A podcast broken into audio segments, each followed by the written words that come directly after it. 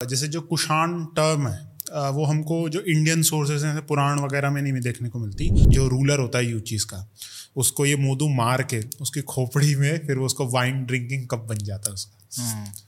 तो ये फिर अब इतनी जो ये ड्रास्टिक डिफीट हुई है उसके बाद यूचीज जो है गांजू कॉरिडोर जो है वहाँ से फिर इनका माइग्रेशन होता है नॉर्थवर्ड्स वेस्टवर्ड्स और ये पहुँचते हैं टारिम या इली बेसिन पे, जो आज का उज्बेकिस्तान की जो कैपिटल है, उसके आसपास का इलाका। तक्षशिला से लेके काबुल आबुल तक ट्रेवल करोगे ना तो आपको अगर ग्रीक आती है तो आपको कोई दिक्कत नहीं होगी यहाँ तक आने में। कुशानों ने अपनी हिस्ट्री कुछ नहीं लिखी है। तो हम जितना जानते हैं चाइनीज़ सोर्सेज के थ्रू जानते हैं। पुराण हैं, वो हमको बताते हैं, लेकिन उसमें कुशान टर्म वो कभी इस्तेमाल नहीं करते। वो तुखार ये सब, तुखार, तुषार ये सब इस्तेमाल करते एक तरफ़ ईरानियन गॉड्स गॉड्स की वर्शिप हो रही है, दूसरी तरफ़ ये भगवान शिव का थोड़ा बेंट है। वीमा कैटफाइसिस के टाइम पे ये तीसरा एलिमेंट ले आते हैं कि अपने आप को या अपने जो एंसेस्टर्स थे, उनको एक मतलब डिवाइन बींग की तरह ट्रीट करने लग जाते हैं। कहीं मेंशन नहीं है कि कुशान जो थे या कनिष्क जो था, वो फॉलोअर था बुद्धिज़्म का। ये भी नहीं कह सकते कि भाई बहुत, जैसे अशोक जैसा कनिष्क का रुझान था बुद्धिज्म की तरफ़ योधे जो टर्म है स्कॉलर्स का ये मानना है कि महाभारत में आता है कि योधे युधिष्ठिर के एक बेटे का नाम था। अच्छा। तो उससे ये डिसेंड अपने आप को क्लेम करते होंगे ऐसा मानना है स्कॉलर्स का। और योधे का जो रीजन था वो बेसिकली रीजन था आपका ईस्टर्न पंजाब और हरियाणा का पूरा रीजन और रोहतक जो था रोहतक का रीजन स्कॉलर्स बोलते हैं कि सेंटर रहा होगा। और इंटरेस्टिंगली क्या है ना कि योद्धाओं के सिक्कों में एक और बात हमको देखने को मिलती है कि इससे पहले जो डायनेस्टीज थी, जैसे इंडो ग्रीक्स पार्थियन शक कुषाण ये इस्तेमाल करते थे खरोष्टी और ग्रीक इंस्क्रिप्शन भी मतलब स्क्रिप्ट भी। लेकिन इन्होंने पॉइंट बना रखा था कि हम ब्राह्मी यूज़ करेंगे। इनके कोई भी सिक्का नहीं मिला जिसमें खरोष्टी तक यूज़ है। खरोष्टी को एक तरह से फॉरेन स्क्रिप्ट की तरह देखा जाता था। तो अच्छा। तो ब्राह्मी एक तरह से इंडिजिनस स्क्रिप्ट मानी जाती थी। कनिष्क का कॉइन देखोगे तो उसमें स्पीयर है। हम्म। और यहाँ तक आते आते त्रिशूल हो जाता है। तो त्रिशूल का जो ये है तो बेसिकली उनका कहना है कि भगवान शिव का वो वर्शिप दिखा रहे हैं। हेलो जय। कैसे हो? बढ़िया भैया। कई दिन बाद आए हो। हाँ, हाँ, हाँ, पिछली बार हम बात कर रहे थे गोंडो फेरिस से हमने शायद अंत किया था और किस तरीके से इंडो पार्थियंस जो हैं नॉर्थ वेस्ट इंडिया में उनका रूल बढ़ रहा था। इसी टाइम पे कुशांस उनका आना होता है देश में। हम्म। तो उसकी कहानी क्या है? कहाँ से इनका ओरिजिन है? कहाँ से क्या हिस्ट्री है इनके माइग्रेशन का भारत में? हम्म। तो जैसे जो कुशान टर्म है वो हमको जो इंडियन सोर्सेज हैं पुराण वगैरह में नहीं देखने को मिलती। कुषाण अपनी इंस्क्रिप्शंस में वो यूज़ करते हैं, जैसे जो संस्कृत इंस्क्रिप्शन है उनमें, उसमें कई जगह पे गुषाण लिख रखा है। एक मथुरा में इंस्क्रिप्शन है, जहाँ पे कुषाण पुत्र करके आता है। फिर जैसे उनके जो कॉइन्स हैं, उसमें आता है कनिष्क का कॉइन है तो कनिष्क लिखता है शाव नानो, कनिष्क कुशानो तो ये मतलब एक तरह से आप कह सकते हैं क्या मतलब है इस टाइटल का? शाओ नानो शाओ नानो शाओ जैसे आजकल शहनशाह है ना उसका ये अर्लीस्ट अच्छा। वर्जन है मतलब अर्ली उसी से आया है हाँ उसी से शहनशाह शाओ नानो शहन शाओ नानो कनिष्क कुशानो। ये जो था ये कनिष्क के कॉइन में हमको देखने को मिलता है। तो जो कुशान जो नाम है वो एक डायनेस्टिक टाइटल या किसी एक पर्टिकुलर ट्राइब का या एक पर्टिकुलर फैमिली का टाइटल था शायद से। अच्छा। और ये जो कुशान थे ये अर्ली पीरियड में एक ब्रॉडर कन्फेडरेशन के पार्ट थे जिसका नाम था यूचीज यूचीज यूजीज वो चाइनीज़ का प्रोनाउंसिएशन बड़ा हुआ है। तो ये यूची ये ये जो यूचीज थे थर्ड सेंचुरी बीसी के अराउंड जो एक ये गांजू कॉरिडोर कहते हैं जिसको हेक्स हेक्सी कॉरिडोर भी कहते हैं तो वहाँ पे ये मतलब इनका सेटलमेंट्स था। नोमैडिक पेस्टोरल्स थे ये। चाइना से जस्ट ऊपर। हाँ मतलब आज का तो, तो चाइना के पार्ट आज का चाइना का पार्ट है गांजू प्रोविंस का जो इलाका है। लेकिन जो हैक्सी कॉरिडोर है ना ये बड़ा स्ट्रेटेजिकली लोकेटेड कॉरिडोर है। सिल्क रोड वाला। हाँ सिल्क रोड बेसिकली क्या है कि जो हैक्सी कॉरिडोर है इसके नीचे तिब्बतन प्लेट्यू है ऊपर है गोबी डेजर्ट हम्म। तो एक ये जो रीजन है ये जितनी भी मूवमेंट होती है मेनलैंड चाइना से सेंट्रल एशिया के थ्रू ये यहीं से जाती है। तो इस जो स्ट्रेटेजिक लोकेशन है यहाँ पे इनका सेटलमेंट था। और ये जो थे इस समय मतलब यूचीज जो थे ये ये डोमिनेंट थे। जैसे चाइनीज़ सोर्सेज में बताते हैं हमको कि इनकी एक लाख के करीब माउंटेड आर्चर्स की फोर्स थी। और थर्ड सेंचुरी बीसी के अराउंड ये डोमिनेंट फोर्स थे यहाँ पे। लेकिन क्या होता है कि around the end of third century B C जो इनकी राइवल्स हैं जुआंगनू जुआंगनू उनको कहते हैं चाइनीज़ सोर्सेज में तो उनका राइज होना शुरू होता है। और जुआंगनू इंटरेस्टिंगली ये आगे चल के बहुत मतलब स्कॉलर्स मानते हैं कि ये हंस जो थे, इनके एंसेस्टर्स थे जुआंगनू तो जुआंगनूस क्या दो दो सौ सात बी सी के अराउंड उनका एक रूलर है मोदू करके, उसका राइज होता है। और उसका राइज भी बहुत इंटरेस्टिंग है कि बताते हैं कि जो ये जुआंगनू और यूचीज में राइवलरीज तो चल रही रही थी। तो जो ये मोदू था, मोदू अपने पिता का सबसे बड़ा बेटा था। लेकिन इसके जो पिताजी थे, वो चाहते थे कि जो उनकी फेवरेट वाइफ का बेटा है ना, वो बने रूलर तो ये क्या करते हैं कि as a settlement between Yuezhi and Xiongnu ये अपने इस बड़े बेटे को कहते हैं कि तुम यूचीज की कोर्ट में जाओ। एज अ होस्टेज की भाई मतलब हम लड़ाई नहीं करेंगे दोनों। और होते क्या है कि जब ये होस्टेज बन के पहुँच जाता है वहाँ पे रहना शुरू कर देता है तो वो अटैक कर देता है जो जुआंगनू होते हैं वो यूचिस पे अटैक कर देते हैं। तो ये जो मोर्दू के पिताजी थे उनका बेसिक एम ये था कि कि मर जाए। हाँ मैं अटैक करूँ ये मर जाए। लेकिन किस्मत की बात ये होती है कि मोदू क्या करता है, ये जो अपने आप को बचाने में कामयाब रहता है और जो सबसे बेस्ट हॉर्सेज होते हैं यूचीज़ के, उनको भी अपने साथ ले आता है। तो इसको देख के बड़ा इम्प्रेस होते हैं उसके पिताजी और इम्प्रेस होके उसको दस हज़ार माउंटेड आर्चर्स का एक कंटिजेंट दे देते हैं कि ये तुम्हारे अंडर रहेगा। लेकिन मोदू को पता रहता है कि भाई मेरे पिताजी तो मेरे को मारने में तुले थे तो इसका रहता है कि भाई मैं मैं बदला लूँगा इनसे। तो फिर वो क्या करता है ये सारा चाइनीज़ सोर्सेज में कहानी के तौर पे तो उसमें बताया जाता है कि जो ये मोदू है, ये ट्रेन करता है ये दस हज़ार सोल्जर्स को कि जब भी मैं जो एक सीटी वाला विस्लिंग एरो कहते हैं तो उसको शूट करूँ ना तो जिस डायरेक्शन में वो एरो जा रहा है, उस डायरेक्शन में ये दस हज़ार जो माउंटेड ट्रूप्स हैं, उनको भी शूट करना पड़ेगा। तो ऐसे ये बहुत ड्रिल करता रहता है, करता रहता है तो एक तरह से मतलब हो जाता है कि जिस डायरेक्शन में शूट करेगा विस्लिंग एरो उस डायरेक्शन में सारे के सारे ट्रूप्स करते हैं शूट तो एक बार अपने पिताजी के साथ हंटिंग ट्रिप पे जाता है। तो जिस तरफ़ इसके पिताजी होते हैं, उस तरफ़ ही शूट करता है एरो तो उसी का देखा देखी जो बाकी दस हज़ार जो ट्रूप्स होते हैं वो भी शूट करते हैं। और इस मतलब एरो शूटिंग में उसके पिताजी की हो जाती है डेथ और इसके साथ साथ फिर बाद में ये अपनी जो सौतेली माँ थी जिसके चक्कर में ये सब हुआ उसको मारता है फिर ऑफिशियल्स को मारता है और एंड में जाके 2007 207 बीसी के अराउंड ये जुआंगनू का वो बन जाता है आ, क्या कहते हैं लीडर बेसिकली जैसे जो जैसे राइज होता है, चंगेज़ खान का कि अलग अलग जो पावर है, उनको कोलेस करता है तो वैसे ही मूडू भी करता है। और चाइनीज़ सोर्सेज बताते हैं कि अपने पीक पे इसके पास लगभग तीन लाख माउंटेड आर्चर्स थे। और अब तीन लाख की जो फोर्स है, इसने बना ली है। अब ये क्या करता है, एक तरफ़ तो हान चाइनीज़ जो मेन लैंड है चाइना वहाँ पे अटैक कर रहा है। और दूसरी तरफ़ अपने जो राइवल्स हैं, ये यूचीज़ इन पे अटैक कर रहा है। अब हान चाइनीज़ तो क्या करते हैं कि इनसे एग्रीमेंट करते हैं कि हम तुमको ट्रिब्यूट देंगे, हम पे अटैक करना बंद कर दो। तो ट्रिब्यूट वहाँ पे तो चाइन अब सारी की सारी जो ये अटेंशन है यूचीज पे लाता है। और लगभग 40 साल तक वॉरफेयर चलता है 207 से लेकर लगभग 166 के अराउंड तक बीसी तक। और फाइनली जो यूचीज़ है, उनकी बहुत बहुत बुरी डिफीट होती है।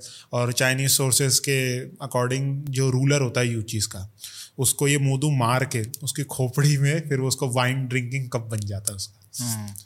तो ये फिर अब इतनी जो ये ड्रास्टिक डिफीट हुई है उसके बाद यूचीज जो है गांजू कॉरिडोर जो है वहाँ से फिर इनका माइग्रेशन होता है नॉर्थवर्ड्स वेस्टवर्ड्स और ये पहुँचते हैं टारिम या इली बेसिन पे जो आज का उज्बेकिस्तान की जो कैपिटल है उसके आसपास का इलाका। जिंगजियांग वो वाला एरिया नहीं नहीं जिंगजियांग नहीं उज्बेकिस्तान उससे और हाँ वेस्ट ईस्ट ईस्ट हाँ ईस्ट में हाँ वेस्ट वेस्ट होगा। हाँ. वेस्ट में आप चले जाइए तो वहाँ पहुँचते हैं ये। और लगभग 1900 किलोमीटर का सफ़र इन्होंने तय करके पहुँचे हैं यहाँ पे ये। अब क्या है कि वहाँ पे वो जगह जो थी वहाँ पे सिथियंस थे। और ये सिथियंस को क्या है वो वहाँ से डिस्प्लेस करते हैं। तो यही सिथियंस जैसे जो हमने इससे पहले वाले एपिसोड में करा था कि जो आ, आ, जो सिथियंस आए थे ऊपर काराकोरम पास के थ्रू तो वही जो सीथियंस थे ये यूचीज डिस्प्लेस करते हैं। अब क्या है यहाँ पे ये लगभग आए हैं एक one one sixty six BC के अराउंड यहाँ पे पहुँच गए हैं। वन सिक्सटी बी सी तक। और फिर क्या था लेकिन यहाँ पे भी ये जुआंगनू जो है उनका पीछा नहीं छोड़ते। जुआंगनू उन्नीस सौ किलोमीटर के बाद भी। हाँ जुआंगनू प्लस एक और ट्राइब था जो यूचीज का राइवल था। ये दोनों के दोनों कंबाइन फिर से अटैक करते हैं इनको। तो ये फिर से अपनी जान बचा के वहाँ से पूरा का पूरा ट्राइब मूव करता है फिर से ईस्टवर्ड और ये फाइनली सेटल होता है आमुदारिया का जो रीजन है। बेसिकली आज का अफ़गानिस्तान और जो उज़्बेकिस्तान का जो बॉर्डर है आमुदारिया रिवर जो है उसके नॉर्थ बैंक्स पे सेटल होते हैं। तो 130 बीसी के अराउंड ये अब मतलब टाइम पीरियड है।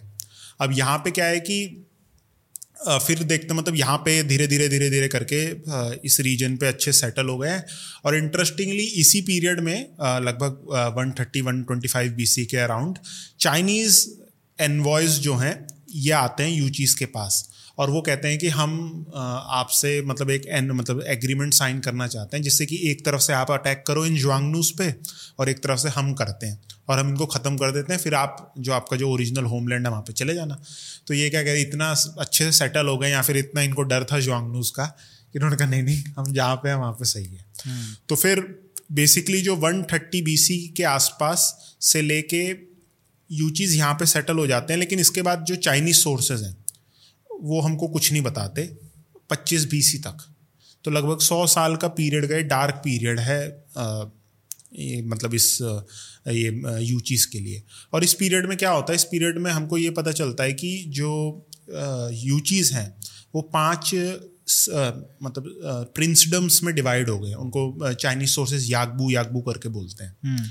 और ये क्यों डिवीज़न हुआ, इसका कारण हमको पता नहीं। कुछ स्कॉलर्स स्पेकुलेट करते हैं कि कोई जो मेन रूलर था यूचीज का, वो मर गया था तो फिर बाद में ये पाँच बट गई। लेकिन इतना है कि ये बट गए थे। लेकिन धीरे धीरे इन्होंने क्या है पच्चीस बीसी तक जो बैक्टीरिया का रीजन है, पूरा मतलब अमुदरिया से ये साउथवर्ड कॉन्क्वेस्ट करके बैक्टीरिया का लगभग लगभग काफ़ी रीजन इन्होंने कॉन्कर कर लिया है। पच्चीस बीसी में क्या होता है कि इनका एक एक ट्राइब है, उसी पाँच ट्राइब्स में। जिसको चाइनीज़ सोर्सेस कहते हैं कुएशांग अच्छा। तो मोस्ट लाइकली ये कुशानी थे एक यूचीज का एक ट्राइब उनका रूलर है कजूला कैटफाइसिस वो बाकी सारी जो पाँच ट्राइब है वो कुशान या कुएशांग बैनर के अंडर उनको यूनाइट करता है। और ये जब यूनाइट हो जा रहे हैं तो इसी पीरियड में और ये जो यूनिटी आ रही है इनमें मतलब ये कजूला कैटफाइसिस क्यों कर पाया है यूनाइट उसका कारण ये था कि जो साउथ का रीजन है आज का नॉर्थ वेस्टर्न इंडिया में वहाँ पे गोंडो फेरिस जो है वो अपनी कॉन्क्वेस्ट कर रहे हैं। हम्म। तो एक तरह से इनको ये रीजन था कि भाई अगर हम कॉन्क मतलब आपस में यूनाइट नहीं होंगे तो फिर अब नेक्स्ट नंबर गोंडो फेरिस हमको अटैक करेगा।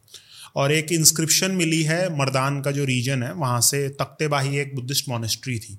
वहाँ से इंस्क्रिप्शन मिली है हमको और उसमें एक राजा का नाम आता है जो कजूला कैटफाइसिस से काफ़ी सिमिलर है। और उसमें हमको ये बताया गया है कि ये गोंडो फेरिस की कोर्ट में एक प्रिंस था। बेसिकली गोंडो फेरिस इसका ओवरलॉर्ड था। तो इससे हम ये कह सकते हैं कि कुछ ना कुछ मतलब इन्होंने एक्सेप्ट करी थी ओवरलॉर्डशिप इंडो पार्थियंस की गोंडो फेरिस की। लेकिन क्या करते हैं कजूला कैटफाइसिस अटेम्प्ट करता है कॉन्कर करने का रीजन बेसिकली क्या है कि अभी जो बीच में इंडो ग्रीक हाँ बीच में इंडो ग्रीक्स हैं। हम्म। तो सबसे पहले तो ये इंडो ग्रीक्स कॉन्कर कर लेते हैं। अब ये इंडो ग्रीक्स की जो कॉन्क्वेस्ट हुई है काबुल वैली में थे ये इंडो ग्रीक्स और इनकी कॉन्क्वेस्ट होने के बाद अब दोनों के बीच में कोई बफर स्टेट बची नहीं है। तो गॉन्ड ये कजूला कैटफाइसिस अटेम्प्ट करता है कॉन्कर करने का लेकिन उस टाइम पे इंडो पार्थियंस अपने पीक पे हैं। तो बहुत फेल हो जाती है इन्वेजन तो गॉन्ड ये कजूला कैटफाइसिस वेट करता है थोड़ा। और असली जो इसका वो जो टाइम आता है वो आता है जब गोंडो फेरिस की डेथ होती है। तो उसमें क्या है कि दो बेटे हैं गोंडो फेरिस के वो आपस में लड़ रहे हैं तो इसको एकदम प्राइम टारगेट मिलता है।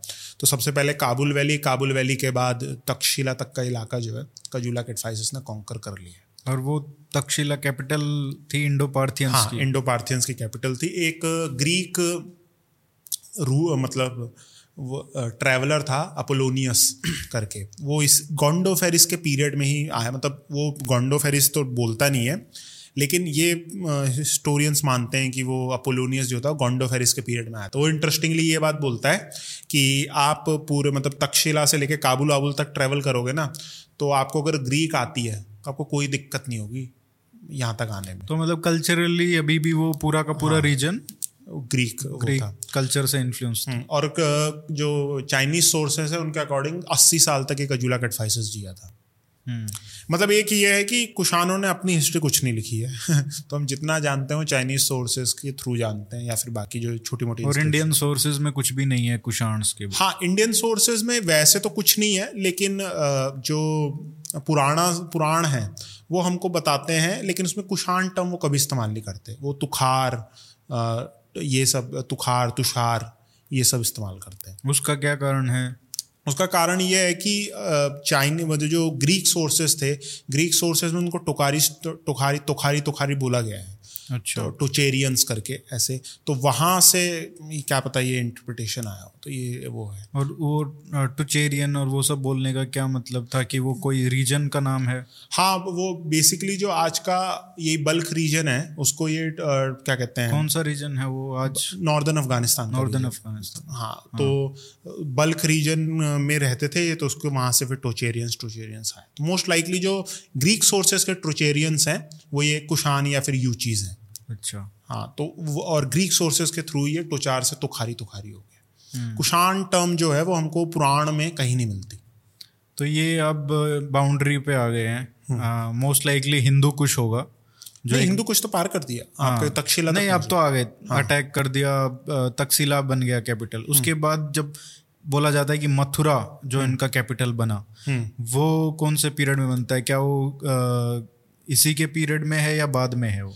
वी- कजूला कैटफाइसिस के बाद आया है एक रूलर जिसका नाम है वीमा तख्तो अच्छा। अब वीमा तख्तो की स्टोरी इंटरेस्टिंग ये है कि जैसे जो आप और ये पूरा हेरिडिटरी है हाँ इसका बेटा था। तो उसकी स्टोरी इंटरेस्टिंग ये है ना कि जैसे जो आप अभी भारतीय विद्या भवन की जो बहुत फ़ेमस किताब है ग्यारह वॉल्यूम की उसमें आप पढ़ोगे ना तो उसमें बोल रखा है कजूला कैटफाइसिस के बाद जो नेक्स्ट रूलर है वो वीमा कैटफाइसिस है। नहीं वो तो उससे पहले तो तक तो है ना। हाँ वो तक तो इसलिए मतलब हमको उसमें इंटरेस्टिंग ये था कि जब ये बुक्स लिखी गई थी उस टाइम पे कंसेंसस ये था कि वीमा कैटफाइसिस मतलब वीमा कैटफाइसिस सक्सेसर था कजूला कैटफाइसिस का। अच्छा। लेकिन हमको एक गोल्ड कॉइन्स मिलते थे जिसमें जो रूलर है रूलर का रूलर रूरल का नाम नहीं है। लेकिन वो अपने आप को सोटर मैगस ग्रीक टाइटल है मतलब ग्रेट किंग वो यूज़ करता था। वीमा कैटफाइसिस के कॉइन्स में वीमा कैटफाइसिस नाम आता था। तो हिस्टोरियंस कन्फ्यूज़ थे कि ये सोटर मेगस जो बन जो ये रूलर लिख रहा है ये कौन है? तो इसकी जो मिस्ट्री है वो सॉल्व होती है 1995 में। जब हमको जो ये रबातक एक जगह है अफ़गानिस्तान में वहाँ से एक इंस्क्रिप्शन मिलती है कनिष्क की। कनिष्क की इंस्क्रिप्शन वो इसलिए इंपॉर्टेंट है कि उसमें कनिष्क ने अपने जो प्रीवियस किंग्स थे कुशान किंग्स उनके बारे में लिख रखा है। वो बताता है कि मेरे जो ग्रेट ग्रैंड फादर थे वो थे अ, क्या कहते हैं कजूला कैटफाइसिस उसके बाद मेरे ग्रैंड फादर थे वो वीमा तख्तो थे। उसके बाद मेरे फादर थे वो वीमा कैटफाइसिस थे। तो ये जो इंस्क्रिप्शन जब मिली तो उससे फिर हमको ये क्लियर हो गया कि ये जो सोटर मेगस है मोस्ट प्रोबेबली वीमा तख्तो है। तो ये जो इनका नाम का जो मतलब नामकरण कैसे है? ये कुषण तो एकदम अलग है। हाँ। जो कैडफाइसिस का एकदम से ब्रेक है या उस कनिष्क के बाद भी ये लगता था। कनिष्क मतलब कैटफाइसिस तो जैसे ग्रीक उसमें यूज़ करा गया है। जैसे जो कजूला कैटफाइसिस की जो प्राकृत में अपने लेजेंड है उनके कॉइन्स में उसमें लिख रखा है जैसे कजूला कससा ऐसे करके कससा कुशानो। अच्छा। कैडफाइसिस को कससा लिख रखा है उन्होंने। कैडफाइसिस ये बेसिकली जो नाम है ये ग्रीक जो उनकी कॉइन्स थे तो ग्रीक लेजेंड्स में कैडफाइसिस वो, वो बोलते थे। अच्छा। कजूला हाँ कजूला कससा कुशानो यबगु धर्मथिटा ये पूरा का पूरा वो इसका क्या मतलब है पूरा जो ये इंस्क्रिप्शन में है? उनके कॉइन्स के लेजेंड में आता है। अच्छा। कॉइन्स में लिखते हैं जैसे हमारे अब आजकल के कॉइन में सत्यमेव जयते लिखते हैं ना हाँ, हाँ। तो वैसे ही ये लिखते थे। तो कजूला कससा मतलब कजूला कैटफाइसिस कुशानो उनका नाम मतलब जो फैमिली जिससे आते हैं यबगू यबगू बेसिकली जो ये वो मतलब जो पाँच प्रिंसिपैलिटीज थी हम्म। उसमें से वो उसको यज्ञभू कहते थे। तो यज्ञभू वो हो गया। और धर्मथिटा जो है वो करप्शन है संस्कृत धर्म स्थित स्टेटफास्ट इन धर्म। अच्छा। उसका। कौन सा धर्म है? ये बुद्धिस्ट वाला है या हाँ उसमें मतलब वो डिबेट मतलब अर्ली स्कॉलर्स बोलते थे कि ये जो धर्मथिट है इसमें जो धर्म है वो बेसिकली बुद्धिस्ट धर्म को सिग्निफाई करता है। लेकिन मथुरा में एक इंस्क्रिप्शन मिली थी हुविश्क के टाइम में। हुविश्क जो है वो सक्सेसर था कनिष्क का। उसमें क्या लिख रखा है? उसमें भी ये धर्म स्थित टर्म जो है वो आती है। लेकिन उसके बाद इंटरेस्टिंगली हुविश्क बोलता है कि मेरे को ये जो किंगडम है वो सर्व और चंडीवीर ने दी है। भगवान ये सर्व जो है भगवान शिव का एक नाम था हम्म। नाम है। तो तो उससे तो क्लियरली है कि जो धर्म स्थित जो टर्म है उस यहाँ पे धर्म जो है वो बेसिकली जो ये हिंदू धर्म या फिर आप कह सकते हैं कि जो वैदिक पैंथियन है उसके लिए यूज़ करा गया तो वही जो और फिर उसके बाद बाकी जैसे जो हमको एक खालचियान जगह है यहाँ पे मिली है हमको। खालचियान नहीं दूसरी एक जगह है। तो उज़्बेकिस्तान में मिली है हमको। वहाँ पे क्या है कि वहाँ पे हमने हम एक पैलेस है वो। पैलेस में हमको देखने को मिलता है कि ये उज्बेकिस्तान में है तजाकिस्तान में है उज्बेकिस्तान। उज्बेकिस्तान में मिला है। हाँ उज्बेकिस्तान में। दाल दिलबर्जिन नाम जगह का है। अच्छा। दिलबारजीन जगह का नाम है वहाँ पे हमको टेंपल है ये या फिर लेकिन ये पद मतलब कोई कन्फ्यूज़न है लेकिन पेंटिंग जो है उसमें भगवान शिव और पार्ती को पार्वती जी का वो हमें देखने को मिलता है। ये अच्छा। कजूला केटफाइसिस या ये वीमा केटफाइसिस के टाइम की है। ये कुषण कनिष्क से पहले की है? कनिष्क से पहले की है। अच्छा। हाँ तो जो ये वीमा तख्तो है वीमा तख्तो के पीरियड में बेसिकली जो रीजन है आपका सिंध और अच्छा अच्छा जैसे इसमें क्या है कि कजूला कैटफाइसिस ने तक्षशिला तक तो कॉन्कर कर लिया है लेकिन शकस्तान और मेजर टेरिटरीज सिंध की और बलूचिस्तान की अभी भी इंडो पार्थियंस के पास है। हम्म। तो ये वाली जो टेरिटरी है ये कॉन्कर करता है वीमा तक तो। वीमा तख्तों के बाद वीमा कैटफाइसिस जो है उसके टाइम पे मथुरा तक ये पहुँचते हैं। अच्छा। कुशान। और मथुरा जो है मथुरा इंपॉर्टेंट इसलिए है कि एक तरह से तो ये स्टेजिंग पोस्ट है। आप मथुरा से गेंजेटिक प्लेन शुरू हो जाता है तो ईस्टर्न जा सकते हैं। फिर नीचे जो है आप सदन आपको जाना है मालवा। हाँ सेंट्रल इंडिया में तो वहाँ जा सकते हैं। और तो ये और इंटरेस्टिंग वीमा कैटफाइसिस का पीरियड इसलिए भी है कि इसी पीरियड में वो गोल्ड कॉइन्स जो है वो मेजर मिंटिंग शुरू होती है कुशानों की। अच्छा हम ये जो रिलीजन की बात हमने की आ, की डिबेट है ये कब मतलब पहला हमको प्रमाण कब मिलता है और कि बुद्धिस्ट सोर्सेज की तरफ़ से या चाइनीज़ सोर्सेज की तरफ़ से या ग्रीक सोर्सेज जो भी सोर्सेज हैं अवेलेबल हम्म, हम्म। वो कब प्रमाण मिलता है कि ये बुद्धिज्म से लिंक्ड है ये डायनेस्टी और उसमें इनकी जो रिलीजन है क्या रिलीजन फॉलो करते थे इस पर बहुत डिबेट है हम्म। क्योंकि आप रीजन अगर देखें कि उज्बेकिस्तान से लेके मथुरा तक और उसके बाद तो फिर बनारस से भी आगे चले गए। और इधर पूरा सिंध और बलूचिस्तान और पूरा का पूरा ये पूरा जो एक्सेस है आ, तो ये काफ़ी इंटरेस्टिंग है क्योंकि यहाँ पे बहुत सारे मिश्रित कल्चर जो हैं वो एग्जिस्ट करते हैं। उसमें बुद्धिस्ट भी होंगे हिंदू भी होंगे ग्रीक इन्फ्लुएंस भी है। तो ये क्या ये मतलब सिर्फ़ वहाँ पे ऐसे इनका वो था कि जहाँ पे हम हैं रूल कर रहे हैं, उस रीजन में जो कल्चर फॉलो होता है, हम उसको, उसके कॉइन्स उसके ऊपर कॉइन्स इशू करेंगे या उस तरीके से इनका पॉलिसी था रिलीजियस या क्लियर था कि या हर एक रूलर का अलग अलग था एक इवोल्यूशन भी देखने को मिलता है कि जो पहला रूलर है, वो कुछ और धर्म में विश्वास करता है और जब आखिरी तक आते आते हैं तो वो फिर वो वासुदेव भी। लगने लग जाता है। हाँ। उसका नाम ही वासुदेव है। हाँ। इसमें एक एवोल्यूशन तो हल्का सा देखने को मिलता ही है। जैसे कजूला कैटफाइसिस जो है बेसिकली जो रीजन जिस यहाँ पे ये 130 बीसी के आसपास जब यूचीज यहाँ पे सेटल हुए हैं ये रीजन था जहाँ पे ग्रीको बैक्टीरियन कल्चर जो था वो इस्टेब्लिश था फर्मली इस्टेब्लिश था। ग्रीको बैक्टीरियन कल्चर बेसिकली जो ग्रीक्स थे इस रीजन में आके जो सेटल हुए थे उनका कल्चर उसको ग्रीको बैक्टीरियन कल्चर बोलते हैं। तो उस जैसे जो इंडो ग्रीक्स थे उनके कॉइन में जितने भी ग्रीक देवी देवता हैं सबका मेंशन मिलता है। अच्छा जैसे? जैसे आपका गॉडेस का भी है। हाँ Zeus goddess of victory Nike अच्छा। फिर बाकी और भी जैसे एथीना ये सब जो हेलेनिक गॉड्स हैं उनका नाइके ब्रांड भी उसी से है हाँ नाइकी हाँ ऐसे गॉडेस ऑफ़ विक्ट्री नाइकी वो नाम था। तो कज अब कजूला कैटफाइसिस के पीरियड में हम देख रहे हैं कि जो उसके कॉइन्स हैं उसमें हमको देखने को मिल रहा है कि गॉडेस नाइकी डिपिक्ट हो रखी है। और जो उज़्बेकिस्तान में एक हमको पैलेस मिला है जो कि स्कॉलर्स कहते हैं कि जो यूची की रॉयल्टी एरिस्टोक्रेसी थी उनका पैलेस है। तो उसमें क्या है कि हमको देखने को मिलता है स्कल्पचर्स और स्कल्पचर्स में है हमको एथीना नाइकी मिथ्रा फिर उसके बाद एक बियर्डेड गॉड है जिसको सब कहते हैं कि मोस्ट प्रोबेबली ये जूस होगा। अब लेकिन इसमें मतलब ध्यान देने की बात यह है कि ये जो गॉड्स गॉडेसेस हैं, ये डिपिक्ट वो ग्रीक गॉडेस कर रहे हैं। लेकिन मोस्ट लाइकली स्कॉलर्स का ये कहना है कि ये जो कुशान या अर्ली यूचीज थे, ये फॉलोअर थे ईरानियन रिलीजन के। तो इन्होंने क्या करा कि जो आइकोनोग्राफी थी, उसको यूज़ करा, लेकिन वो मतलब वो ग्रीक गॉड्स को नहीं मानते थे वो बेसिकली अपने जो ईरानियन डीटीज़ हैं, उनको मान रहे हैं।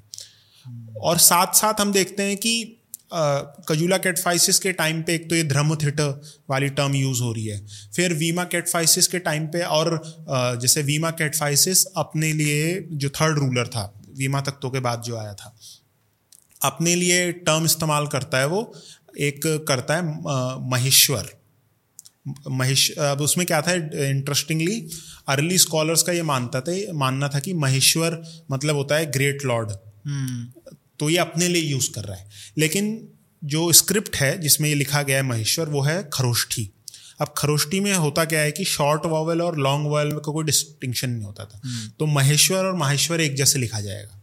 अच्छा तो शिव जी भी हाँ माहेश्वर मतलब शिव शिव जी को बोल रहा है। हम्म। और अब ये क्या है कि इसके अब शिव जी को आप यहाँ पे इंटरप्रेट कर रहे हो उसका कारण यह है कि हमको दिलबारजिन में पेंटिंग मिल रही है जिसमें भगवान शिव और पार्वती जी को बता रखा है। हम्म। फिर साथ साथ हम देखते हैं कि जो एक और टाइटल वो यूज़ करते हैं कुशान मोहोजिनिगो करके।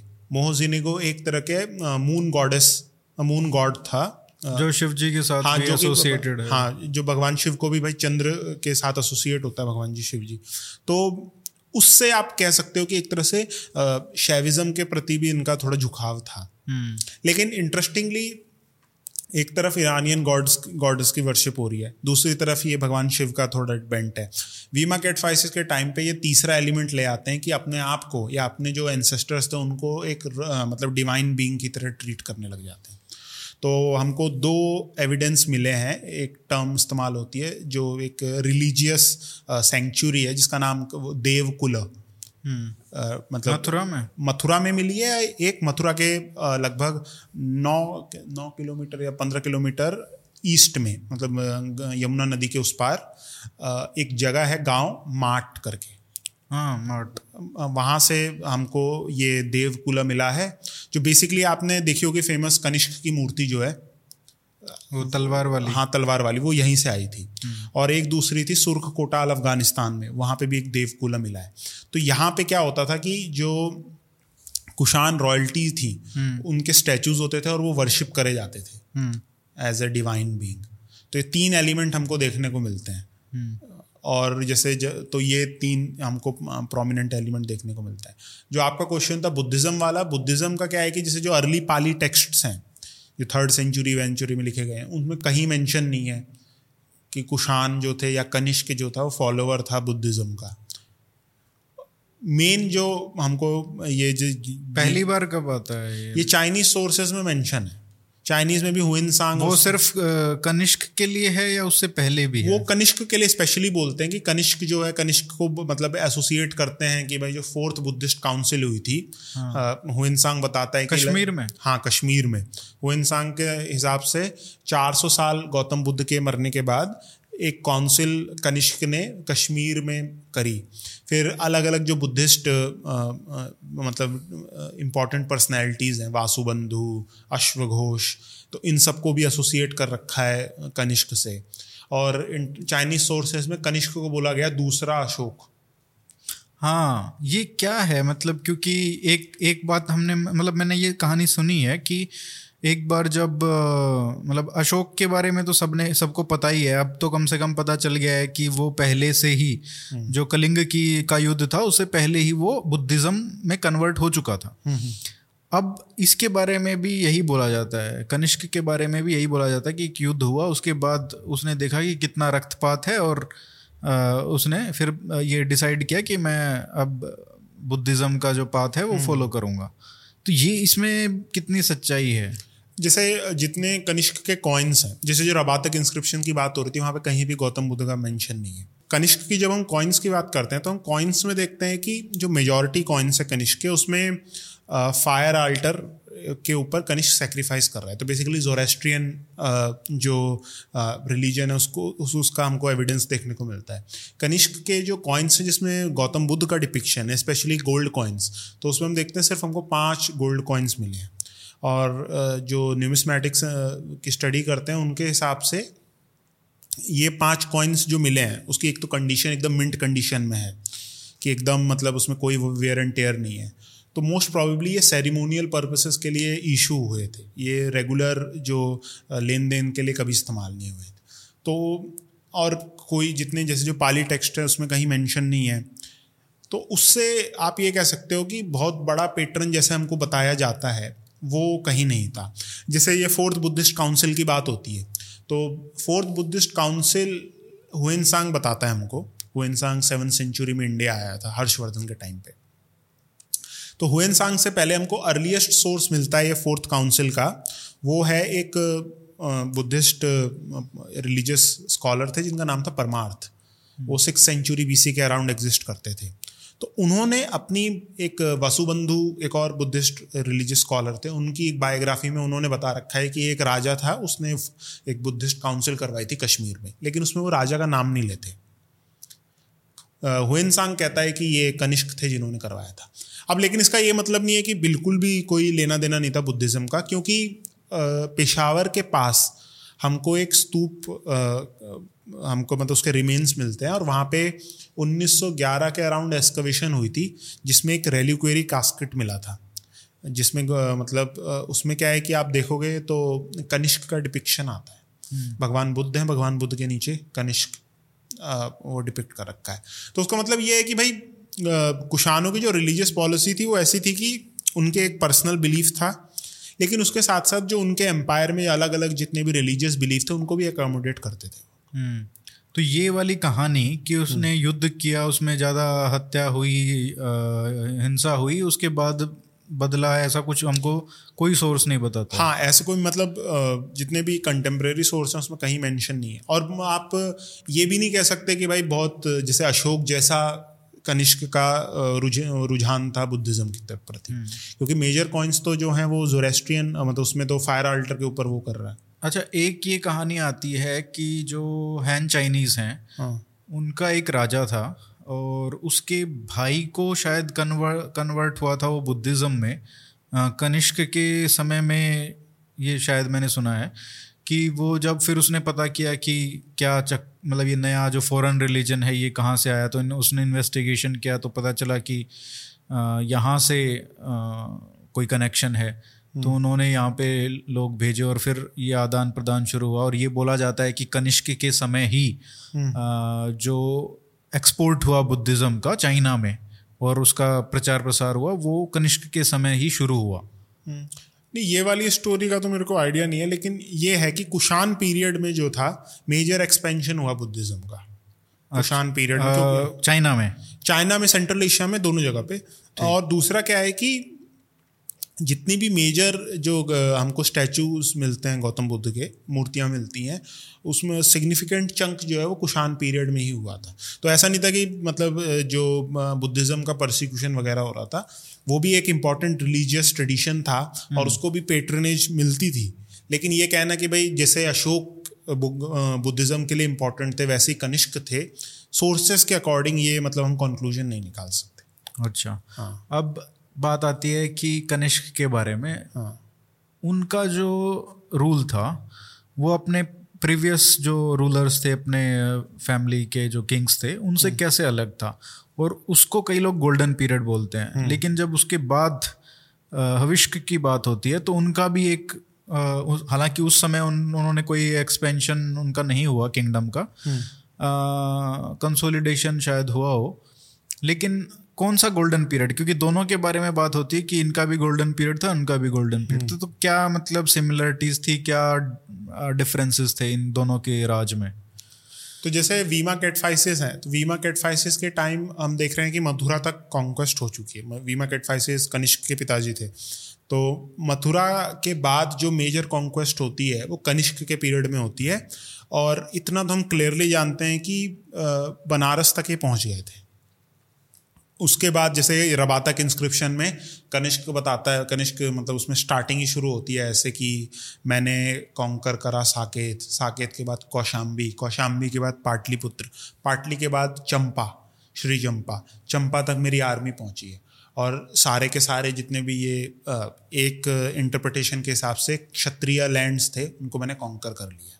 और एक इंटरप्रिटेशन के हिसाब से वो क्षत्रिय वर्ड नहीं है, वो क्षत्रप वर्ड है। तो दो इंटरप्रिटेशन है। तो बेसिकली जो ये रबादक इंस्क्रिप्शन है, इसके हिसाब से चंपा तक कॉन्कर कर लिया था। चंपा मतलब कि जो आपका बिहार और बंगाल की बाउंड्री पर स्थित है। तो अब क्या है कि हमको कॉइन्स जो हैं वो पाटलिपुत्र तक मिलते हैं। लेकिन अब उनका डायरेक्ट इन्फ्लुएंस था, ये नहीं जानते। एक चाइनीज़ जो सोर्स है, उसमें इंटरेस्टिंग स्टोरी ये आती है कि कनिष्क जो है वो अपनी आर्मी लेके पाटलिपुत्र तक पहुँच गया है। और पाटलिपुत्र से वो डिमांड करता है उसके जो राजा है पाटलिपुत्र के राजा से कि भाई आप हमको मतलब मैं आपके सिटी को छोड़ दूँगा नौ हज़ार नौ लाख सोने के सिक्के दे दो मेरे को। हम्म। तो राजा कहता है भाई नौ लाख रुपए सिक्के तो नहीं दे पाऊँगा। वो तीन चीज़ें ऑफ़र करता है कनिष्क को। पहला तो गौतम बुद्ध का जो बावल है जिससे वो मतलब भिक्षा मांगते थे वो। दूसरा एक मुर्गा जो कि पानी में अगर कोई लाइव इंसेक्ट है तो वो पानी नहीं पिएगा उसकी ये फ़ेमस क्वालिटी थी। और तीसरा एक बुद्धिस्ट स्कॉलर अश्वघोष ये तीन ऑफ़र करते हैं उन, उनको। तो वो जो भिक्षा मांगने वाला जो पात्र था हाँ। वो उन्होंने वैसे उसी समय बना लिया या पहले से ही था? ये तो चाइनीज़ सोर्सेज में आता है तो अच्छा। बेसिकली ये तीन ऑफ़र करते हैं और Kanishka actually accept expect accept कर लेता है इसको फिर वो रिटर्न कर जाता है। तो ये चाइनीज़ सोर्सेज में आता है। लेकिन इतना पता है हमको क्योंकि इंस्क्रिप्शन मिलती हैं हमको सारनाथ में कि सारनाथ में एक इंस्क्रिप्शन है जिसमें बता रखा है कि ये एक बोधिसत्व का स्टैचू है। उसमें बता रखा है कि ये बोधिसत्व का स्टैचू कनिष्क के तीसरे साल में यहाँ पे डेडिकेट करा गया है। अच्छा। तो आप ये कह सकते हो कि कनिष्क के रेन के तीसरे साल में हमने मतलब कनिष्क की आर्मीज ने सारनाथ तक का जो बनारस तक का रीजन है कॉन्कर कर लिया था। अब कनिष्क की जो रेन है वो शुरू कब होती है? उसमें इतनी डिबेट हो रखी है 1960 में कॉन्फ्रेंस हुई थी बकायदा लंदन में। अच्छा। कि उसकी डेट जो है उसको हम फिक्स करेंगे।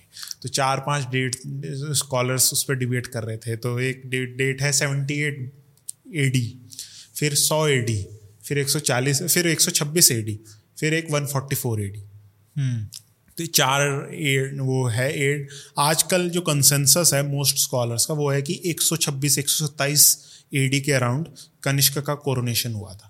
अच्छा। तो 130 बीसी तक इसने सारनाथ तक कर लिया था और नीचे सेंट्रल इंडिया में भी मालवा तक का रीजन इसने कॉन्कर करा था।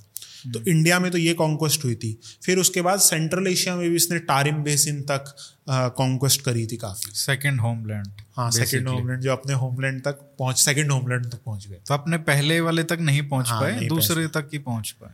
तो तो कनिष्क का तो पीरियड था उसमें कॉन्क्वेस्ट हुई। लेकिन हुविश्क में कंसोलिडेशन और हुविश्क का आप कह सकते हो कि एक गोल्डन पीरियड था। हम्म। हाँ, उसका पीरियड भी ज़्यादा था कॉन्क्वेस्ट कुछ ऐसे थी नहीं। तो मतलब कंसोलिडेशन क्या हुआ? क्योंकि उसके बाद तो उनका डिक्लाइन ही शुरू हो गया। हाँ आ, हाँ जैसे अब वो तो सबके बेस में देखते हैं जैसे गुप्त पीरियड की बात होती है तो गुप्त पीरियड में जो कुमार गुप्त का पीरियड है उसको बोलते हैं कि गोल्डन पीरियड था। फिर एकदम से स्कंद गुप्त के टाइम पे हणों की एडमिशन शुरू हो जाती है। हाँ। तो वैसे ही जो था इनके साथ भी दिक्कत थी। क्योंकि इन्हीं के पीरियड में हम देखते हैं कि जो हुश्क के बाद आया रूलर वसुदेव। तो वसुदेव के टाइम पे वेस्टर्न पार्ट जो है इनका बेसिकली अफ़गानिस्तान ईरान का जो बॉर्डर है वहाँ पे क्या हो रहा है कि ईरान में इस टाइम पे पर्जिया में जो एक नई डायनेस्टी उभर के आ रही है सेसेनिट्स तो उनका जो रूलर है अर्दशीर फ़र्स्ट वो कॉन्कर करता है रीजन और कॉन्कर सबसे पहले तो ये पेशावर तक का रीजन कॉन्कर कर लेता है. और फिर उसके बाद शाहपुर सेकंड जो है वो अपने इंस्क्रिप्शन में लिखता है कि मैंने सिंध का रीजन जो है वो कॉन्कर कर लिया है कुशानों से. तो वेस्ट साइड में ये जो ससेनेट्स हैं उससे खो रहे हैं टेरिटरी यहाँ क्या हो रहा है जो इंडियन रीजन है उसमें हमको क्या देखने को मिलता है जो माठ का जो देवकुल था ना तो जब स्कॉलर्स ने 1911 में जब इसकी एक्सकवेशन शुरू हुई थी तो वहाँ पे वो क्या नोटिस करते हैं कि जैसे आपने देखा होगा कि जो कनिष्क की इमेज है उसकी गर्दन उड़ा रखी है। हम्म। वैसे ही हुविश्क की भी इमेज है। वीमा कटफाइसिस की भी स्टैचू है वहीं पे पाया गया है। तो उसका कोई गर्दन उड़ा रखी है सबकी। अच्छा। तो स्कॉलर्स का ये कहना है कि ये जो डेसिक्रेशन हुआ है ये हुणों के पीरियड में नहीं हुआ। जिस हिसाब से वो हुआ है तो मतलब उनका ये मानना है कि हुण तो बहुत दो सौ हाँ, तीन सौ दो सौ तीन सौ साल बाद आए लगभग हाँ। साढ़े तीन साल। तो इन उनका ये मानना है कि जिस पीरियड में देवकुल बना उसके लगभग पचास साठ साल बाद ही ये डेसिक्रेशन हुआ। हम्म। तो एक तरह से जो एक लोकल आप कह सकते हो पॉपुलर रिवोल्ट या जो नई डायनेस्टी जिसने रिप्लेस करा उसने ये टारगेट करे इनके कि यहाँ पे भाई अपने राजाओं को पूछते थे। तो ये ससनिद एम्पायर के ही लोग थे। नहीं नहीं ये तो जो टारगेट हुए मा, ये मार्ट की बात हो रही है मथुरा हाँ, के पास। हाँ. तो मथुरा में इंडियन पावर्स ने रेस्ट्रिक्ट करना शुरू करा इनको। तो अच्छा। मथुरा का जो रीजन था वहाँ पे नागाज का राइज हुआ। लेकिन जो हरियाणा और पंजाब का जो रीजन है वहाँ पे राइज होता है क्षत्रिय रिपब्लिक्स या वॉरियर रिपब्लिक्स का इनको हम्म। पाण ये जो रिपब्लिक्स थी ये बेसिकली पाणनी के टाइम पे हमको मेंशन आता है जैसे एक रिपब्लिक है आपकी जो आपका पंजाब का जो रीजन है चेनाब और रावी के बीच में मद्रकज कहते हैं उनको। मद्रकाज ये महाभारत में जो मादरी जो थी वो इसी रीजन से आती थी। तो मादरी मद्रकज मेंशन है। फिर उसके बाद मद्रका के नीचे आप चले जाएँ तो योधे है। योधे जो हैं योधे स्कॉलर्स का ये मानना है योधे मेंशन है पाणिणी में। पाणनी ये सारे जो संघ हैं इनको कहते हैं अयुध जीवी संघ। Those who live by the profession of war लड़के अपना जीवन चला रहे हैं। उनकी आजीविका जो है वो युद्ध है। हम्म। तो, तो उसके लिए मतलब ये एपिथेट यूज़ करते हैं पाणनी। और फिर क्या है कि योधे जो टर्म है स्कॉलर्स का ये मानना है कि महाभारत में आता है कि योधे युधिष्ठिर के एक बेटे का नाम था। अच्छा। तो उससे ये डिसेंड अपने आप को क्लेम करते होंगे ऐसा मानना है स्कॉलर्स का। और योधे का जो रीजन था वो बेसिकली रीजन था आपका ईस्टर्न पंजाब और हरियाणा का पूरा रीजन और रोहतक जो था रोहतक का रीजन स्कॉलर्स बोलते हैं कि सेंटर रहा होगा उसका कारण यह है कि जो जिसमें कॉइन्स मिंट होते हैं ना हम्म। तो जो क्ले सील होती है वो वहाँ पे पाई गई है रोहतक में तो आपका जो सबसे जो सेंटर लोकेशन है वहीं पे आप अपने कॉइन मिंट करोगे तो वहाँ से हमको जैसे जो सील है उसमें हमको एक मतलब एपिथेट आता है यौदेह गणस्य जय हम्म। कि यौदेह का जो गण है उसकी जय हो तो ये एपिथेट आता है। फिर इंटरेस्टिंगली अब यौधे कहाँ कहाँ तक फैला हुआ था इनका? ये बेसिकली जो आपका हरियाणा है और ऊपर का पंजाब जालंधर। जालंधर से एक और हमको आ, मतलब एक सील पाई गई है जिसमें बैल बना है। बैल के नीचे लिख रखा है योधे नाम योधे नाम जय मंत्र धारणम। हम्म। मतलब कि योधे जो हैं वो उनके पास विक्ट्री चाम का पोजेशन है। हम्म। जय मंत्र विक्ट्री का मंत्र। हम्म। तो तो जलंधर तक का जो रीजन है आप कह सकते हो कि योधे के पास था। तो और बेसिकली ये कह सकते हैं कि सतलुज से इस पार। हाँ सतलुज से इस पार हाँ लगभग।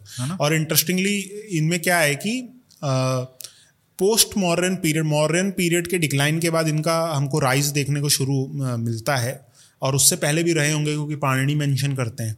लेकिन इनके जो सिक्के हैं वो फ़र्स्ट सेंचुरी बीसी के आसपास आके ख़त्म हो जाते हैं। और फ़र्स्ट सेंचुरी बीसी के बाद क्या है लगभग 300 साल का गैप है।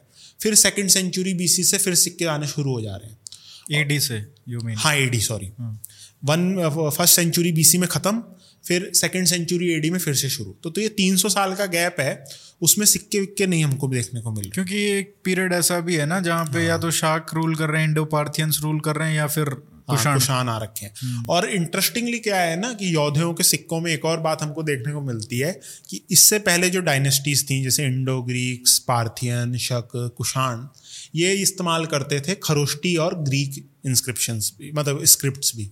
लेकिन इन्होंने पॉइंट बना रखा था कि हम ब्राह्मी यूज़ करेंगे। इनके कोई भी सिक्का नहीं मिला जिसमें खरोष्टी तक यूज़ है। तो क्या ब्राह्मी और खरोष्टी का कुछ ए एस आल्टेकर जो हैं स्कॉलर जो हुए थे बहुत अच्छे तो उनका ये मानना है कि ये एक तरह से आप कह सकते हो डिफाइंस था उनका कि भाई जो खरोष्टी को एक तरह से फॉरेन स्क्रिप्ट की तरह देखा जाता था तो अच्छा। तो ब्राह्मी एक तरह से इंडिजिनस स्क्रिप्ट मानी जाती थी अच्छा। तो उसको इनका कहना है कि उन्होंने ये इशू वो करा मतलब रिटेन करा ब्राह्मी तो एक वो मतलब एविडेंस है और इनके कॉइन्स में हमको भगवान कार्तिकेय की वो मिलती है हाँ एक्चुअली हरियाणा में आ, अभी तो नहीं है इतना लेकिन पहले कम से कम हज़ार साल या पाँच सौ साल से पहले तो कार्तिकेय भगवान की बहुत पूजा होती थी। हम्म। ये राजर्षि नंदी जी ने मेरे को बताया था। अच्छा। हाँ। हाँ तो अब मतलब देख लीजिए कंटिन्यूटी जो है लोकल ट्रेडिशन हम्म। में जैसे दूसरी इंटरेस्टिंग बात क्या है कि जो ये लोकल मेमोरी में आपकी हिस्ट्री कैसे रिटेन होती है जो ये माठ का जो रीजन है जहाँ से हमको देवकुल मिला है वो जब एस्कवेशन से पहले ना वहाँ पे माउंड था टीला टाइप का था उस टीले का नाम था टोकरी टीला। टोकरी टीला। हाँ जो आसपास के जो लोग थे हाँ। वो टोकरी टीला टोकरी टीला बोलते थे। अब आप संस्कृत सोर्सेस में देखोगे ना उनको तुखारी हाँ। तुखारा बोल रखा है। तुषार वही ना? हाँ तुषार तुखार तुखारा। हाँ। तो तुखारा टोकरी सिमिलैरिटी है। तो मतलब कि उसका मतलब जो ओरिजिनल नाम था उससे कन थोड़ा आम जो भारतीय थे उन उनके लिए तुखारा थे। हम्म। धीरे धीरे तुखार से टोकरी टोकरी बन गया था और 1910 तक या 1911 तक वो टोकरी टीला टोकरी टीला कहते थे उसको। गजब। हाँ तो मतलब वो इंटरेस्टिंग ये देखने को मिलता है कैसे कि जो एक सोसाइटी में जो हिस्टोरिकल मेमोरी है वो रिटेन कर जाती है। वो पढ़े लिखे तो नहीं थे उनको पता नहीं था कितने साल पुराने लेकिन टोकरी टीला कह रहे हैं। अच्छा ये आपने कहा जैसे रोहतक में इनका सेंटर था तो वहाँ से कुछ कॉइन्स मिले हैं? कॉइन्स तो मिले साथ साथ जो आ, क्ले सील है क्ले सील हमारे लिए ज़्यादा इंपॉर्टेंट है अच्छा। क्योंकि वो वो दिखाती है कि यहाँ पे कॉइन्स की मिंटिंग होती थी। अच्छा तो वो अगर सेंटर था तो फिर तो राजस्थान के नॉर्थ राजस्थान और वेस्टर्न उत्तर प्रदेश गंगा तक फैला होगा ये? नहीं इसमें क्या है कि जैसे जो इनके वेस्ट में जो शिवालिक हिल्स है वहाँ पे एक और ट्राइब थे मतलब ट्राइब कह रहा हूँ गण थे हाँ। इनका नाम कुनिंद था। अच्छा। कुनिंद कुनिंद के इंटरेस्टिंगली क्या है कुनिंद यूज़ करते हैं खरोष्टी। अच्छा। उनके जो सिल्वर कॉइन्स हैं उसमें खरोष्टी इंस्क्रिप्शन यूज़ होती है। अब स्कॉलर्स का ये कहना है कि खरोष्टी इसलिए यूज़ होती है कि जो कॉपर कॉइन्स है उसमें सिर्फ़ ब्रह्मी यूज़ होती है। और कॉपर कॉइन्स होते थे वो लोकल सर्कुलेशन में रहते थे। खरोष्टी इंस्क्रिप्शन इसलिए यूज़ होती है कि सिल्वर कॉइन्स जो होते थे लॉन्ग डिस्टेंस ट्रेड में यूज़ होते थे। लेकिन वही जो केस है वो हमको यौधे में नहीं मिलता। यौधे के जो सोने के मतलब जो सिल्वर के कॉइन्स हैं उनमें भी ये ब्राह्मी यूज़ कर रहे हैं। तो कुछ ना कुछ मतलब वो था। और यौधे के साउथ में जो आज का आपका भरतपुर भरतपुर कह रहा हूँ ये जो दिल्ली और हाँ भरतपुर का ही रीजन जो है वहाँ पे अजमेर अलवर। हाँ, अजमेर अलवर तक वो जयपुर के जो रीजन था वहाँ पे तो ये मालव थे। अच्छा मालवा हाँ माल मालव उनको बोला जाता है। और ये मालव जो थे इंटरेस्टिंगली स्कॉलर्स का मानना है कि जब एलेक्जेंडर ने इन्वेट करा था ना तो एलेक्जेंडर के वो ग्रीक सोर्सेज में हमको बताया जाता है कि जब ये ब्यास के बाद रिटर्न करके नीचे की तरफ़ आ रहा है हम्म। तो जो रावी और चेनाब जहाँ पे मिलती हैं उस रीजन में एक मलाय ट्राइब करके रहते थे अच्छा तो ये वही होंगे। वही होंगे और इनका माइग्रेशन का कारण पॉसिबली ये था कि जब ये जब शक और ये इंडो ग्रीक्स का सेटलमेंट यहाँ पे शुरू होना तो इन्होंने इनको पुश करा होगा। तो ये साउथ की तरफ़ आ गए थे। तो अर्जुनायनस और मालव फिर ऊपर योधे कुनिंद मद्रकज ये सब यहाँ पे रूल और कुषाण शक जो थे यहाँ पे वो फिर जो कुषाण आए और उनका एम्पायर हुआ तो फिर वो नीचे चले गए। हाँ वो नीचे चले गए। तो ये क्या माल मालवों से भी नीचे गए? हाँ क्योंकि मालवों का हम ये देखते हैं ना कि ये सेकेंड सेंचुरी पीरियड में जिस टाइम पे कुशानों का डिक्लाइन हो रहा है हम्म। इन्होंने अपना एक्सपेंशन जो है वो और नीचे तक कोटा और उदयपुर तक इन्होंने कर लिया है।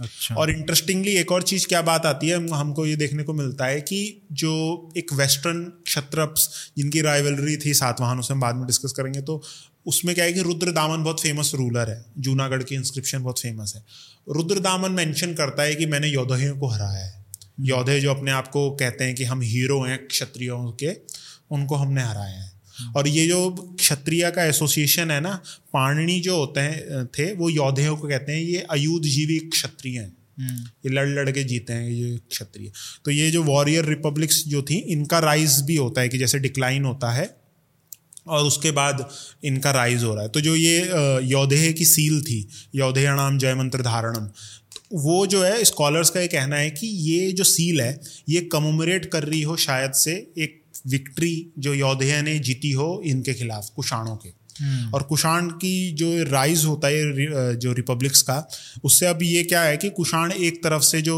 आपका पेशावर से वेस्ट में पेशावर के ईस्ट से लेके पंजाब का कुछ वेस्टर्न पंजाब का कुछ रीजन जो है इनके पास पड़ा है। अच्छा। बाकी सारे में उस तरफ़ ससेनिट्स आ गए हैं इस तरफ़ ये जो रिपब्लिक्स है इनका राइज हो चुका है। हम्म। तो ये देखने को मिलता है। तो इसके बाद वो रे रिपब्लिक्स आ गए। तो इनमें भी आपस में भी क्योंकि अब फॉरेन इन्वेजन मतलब जो कुशन थे वो उनका रूल हम्म। खत्म हो गया है। शार्क्स नीचे चले गए हैं। हाँ। तो ये छोटी छोटी किंगडम्स बन जाते हैं आपस में। हाँ, हाँ। मतलब तो क्या इनके आपस में लड़ाइयाँ नॉर्थ में साउथ में हम बात करेंगे लेकिन नॉर्थ में क्या चल रहा है? आपस में क्या खींचतान है यहाँ हाँ खींचतान तो हो रही है। और ये हम इसलिए जानते हैं ना इनका राइज हुआ। कॉइन तो है ही। कॉइन से ज़्यादा इम्पोर्टेंट है समुद्रगुप्त की जो प्रशस्ति है प्रयागराज में। हम्म। उसमें हमको मेंशन मिलता है कि समुद्रगुप्त ने यौदेयों को मद्रकों को अर्जुनायन को मालव ये कुनिंदों को हराया है। अच्छा। तो उससे स्कॉलर्स ने ये इंटरप्रेट करा है कि भाई कुशान के बाद एक पीरियड था गैप का उसके बाद राइज होता है गुप्तास का। तो उस पीरियड में इन्होंने ये इलाका कब्जा कर दिया। तो इंटरेस्टिंगली क्या है कि अर्जुन आयनास के बाद स्पेशली वो इंटरेस्टिंग बात यह है कि समुद्रगुप्त मेंशन करते हैं कि मैंने अर्जुनायन को हराया और अर्जुनायन ने मेरी ओवरलॉर्डशिप एक्सेप्ट करी है। लेकिन एक सिक्स सेंचुरी का टेक्स्ट है वराहमीर का बृहद हम्म। संहिता। उसमें वराहमीर कहते हैं कि ये अर्जुनायन जो है ये नॉर्दर्न इलाके में इनकी एक किंगडम है। कौन सा रीजन होगा जोग्राफी अभी की वाली? यही भरतपुर जयपुर मतलब ये आपका अच्छा। जो सदन राजस्थान का तो माल मालवों से और योद्धवों कुलिन दो से कुनिंदो से बीच हम्म। में हाँ और मालव का क्या इंटरेस्टिंगली कि ये जो पोस्ट गुप्ता पीरियड में मालवों का एक्सपेंशन हो रहा है नीचे की तरफ़ जो आज का मध्य प्रदेश सेंट्रल इंडिया का मालव रीजन है मालवा रीजन है हाँ। वो पोस्ट लाइकली इन्हीं से अपना मतलब नाम लिया नाम लिया है अच्छा। फिर बाद में जैसे एक थ्योरी है कि पोस्ट गुप्ता पीरियड में एक ओलिकर डायनेस्टी थी उनका जो एसोसिएशन था वो ये मालव जो रूलर्स थे इनका इनके थ्रू होता है। लेकिन मालवों का एक्सपेंशन साउथवर्ड्स हो जा रहा है धीरे धीरे हम्म। तो मतलब ये पूरा का पूरा आपस में वो सब चल रहा है। तो ये हमने नॉर्थ इंडिया की बात कर ली। साउथ इंडिया में क्या हो रहा है इस समय? साउथ इंडिया में मतलब इस इससे पहले ही शुरू हो गया था कि जब मौर्यों का डिक्लाइन होता है उस टाइम पे जो डेक्कन अपर डक्कन का रीजन है बेसिकली हम्म। वहाँ पे एक डायनेस्टी का राइज होता है जिसका नाम है सातवाहन। और सातवाहन जो डायनेस्टी है उसके बारे में हम बेसिकली तो उनकी इंस्क्रिप्शंस के थ्रू जानते हैं। लेकिन उससे ज़्यादा जो लिस्ट्स हैं वो पुराण हमको प्रोवाइड करते हैं। और अच्छा। पुराणों में सातवाहनों को आंध्रा आंध्र भृत्य बोला गया है। आंध्र भृत्य मतलब सर्वेंट्स ऑफ़ द आंध्रास और तो स्कॉलर्स का ये मानना है कि जब मौर्यन पीरियड था तो मौर्यन गवर्नर्स जो थे आंध्रा रीजन में उनके अंडर ये ऑफिशियल्स थे सातवाहन और जब मॉरियंस का डिक्लाइन होता है तो ये मूव करते हैं वेस्टवर्ड्स और जो अपर डक्कन का रीजन है अपर डक्कन रीजन में ये प्रतिष्ठान के आसपास ही अपनी जो किंगडम है वहाँ पे एस्टेब्लिश करते हैं। क्योंकि जो अब डिबेट चलती है कि जो आंध्र के लोग हैं वो कहते हैं कि भाई सातवाहन हमारे यहाँ के थे। महाराष्ट्र के कहते हैं सातवाहन हमारे यहाँ के थे। लेकिन जो अर्ली कॉइन्स हैं सातवाहन के वो हमको ये नासिक प्रतिष्ठान के रीजन में मिलते हैं प्रतिष्ठान कौन सा है आज का? ये अपर डक्कन नासिक के बगल में ही है। नासिक के पास? हाँ। अच्छा। तो पैठन। अच्छा। हाँ प्रतिष्ठान पैठन। तो ये वाला जो रीजन है यहाँ पे हमको अर्ली कॉइन्स मिलते हैं और पुराणों के हिसाब से सिमुख एक राजा थे वो पहले कुषाण रूलर्स थे रूलर थे। और सॉरी सातवाहन सातवाहन। ये सिमुख थे। और सिमुख के बाद फिर उनके आ, मतलब भाई छोटे भाई बनते हैं कान्हा राजा। लेकिन जो मेजर एक्सपेंशन होता है सातवाहनों का वो होता है तीसरे रूलर में जिनका नाम है सतकर्णी। और सतकर्णी के बाद हम बारे में हम इसलिए ज़्यादा जानते हैं कि नासिक के पास एक जगह है नाना घाट पास है एक वहाँ पे हमको एक इंस्क्रिप्शन मिली है जो कि उनकी क्वीन नागनिका नाम है उनका उन्होंने लिखी है। उसमें मेंशन कर रखा है उन्होंने कि मैंने ये ये दान दिए ब्राह्मणों को वो सब दिए। और इंटरेस्टिंगली जो वो इंस्क्रिप्शन है वो स्टार्ट होती है उसमें मेंशन है वासुदेव और समकृष्ण। हम्म।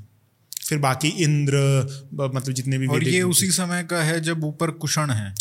नहीं नहीं इसमें जैसे क्या आप- वो जा चुके हैं नहीं नहीं उससे पहले का है। पहले का है उससे पहले का है काफ़ी क्योंकि इंटरेस्टिंगली जैसे हमने पहले डिस्कस कर रहे थे कि आ, ये खारवेल बोलता है कि मैंने सतकर्णी को हराया था। हाँ हाँ अब कौन सा सतकर्णी हम ये नहीं जानते हैं। सतकर्णी एक सतकर्णी और सतकर्णी दो।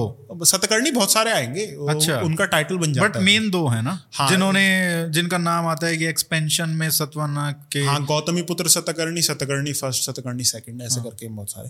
तो सतकर्णी फ़र्स्ट जो ये थे थर्ड रूलर ऑफ़ मतलब कुशान ये सातवाहन।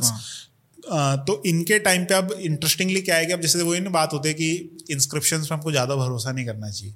क्योंकि जो ये बोस्ट करते हैं। हाँ ये नागनिका बोलती हैं कि जो सतकर्णी के जो घोड़े थे वो तीन ओशियंस का पानी पीते थे। तीन ओशन मतलब कि पूरा का पूरा पेनिनसुलर इंडिया इन्होंने कॉन्कर कर लिया था। लेकिन वैसा नहीं था। नर्मदा वैली आपका मालव रीजन और जो ये अपर डक्कन का इलाका है ये कॉन्कस कॉन्क्वेस्ट हो गई थी। तो दो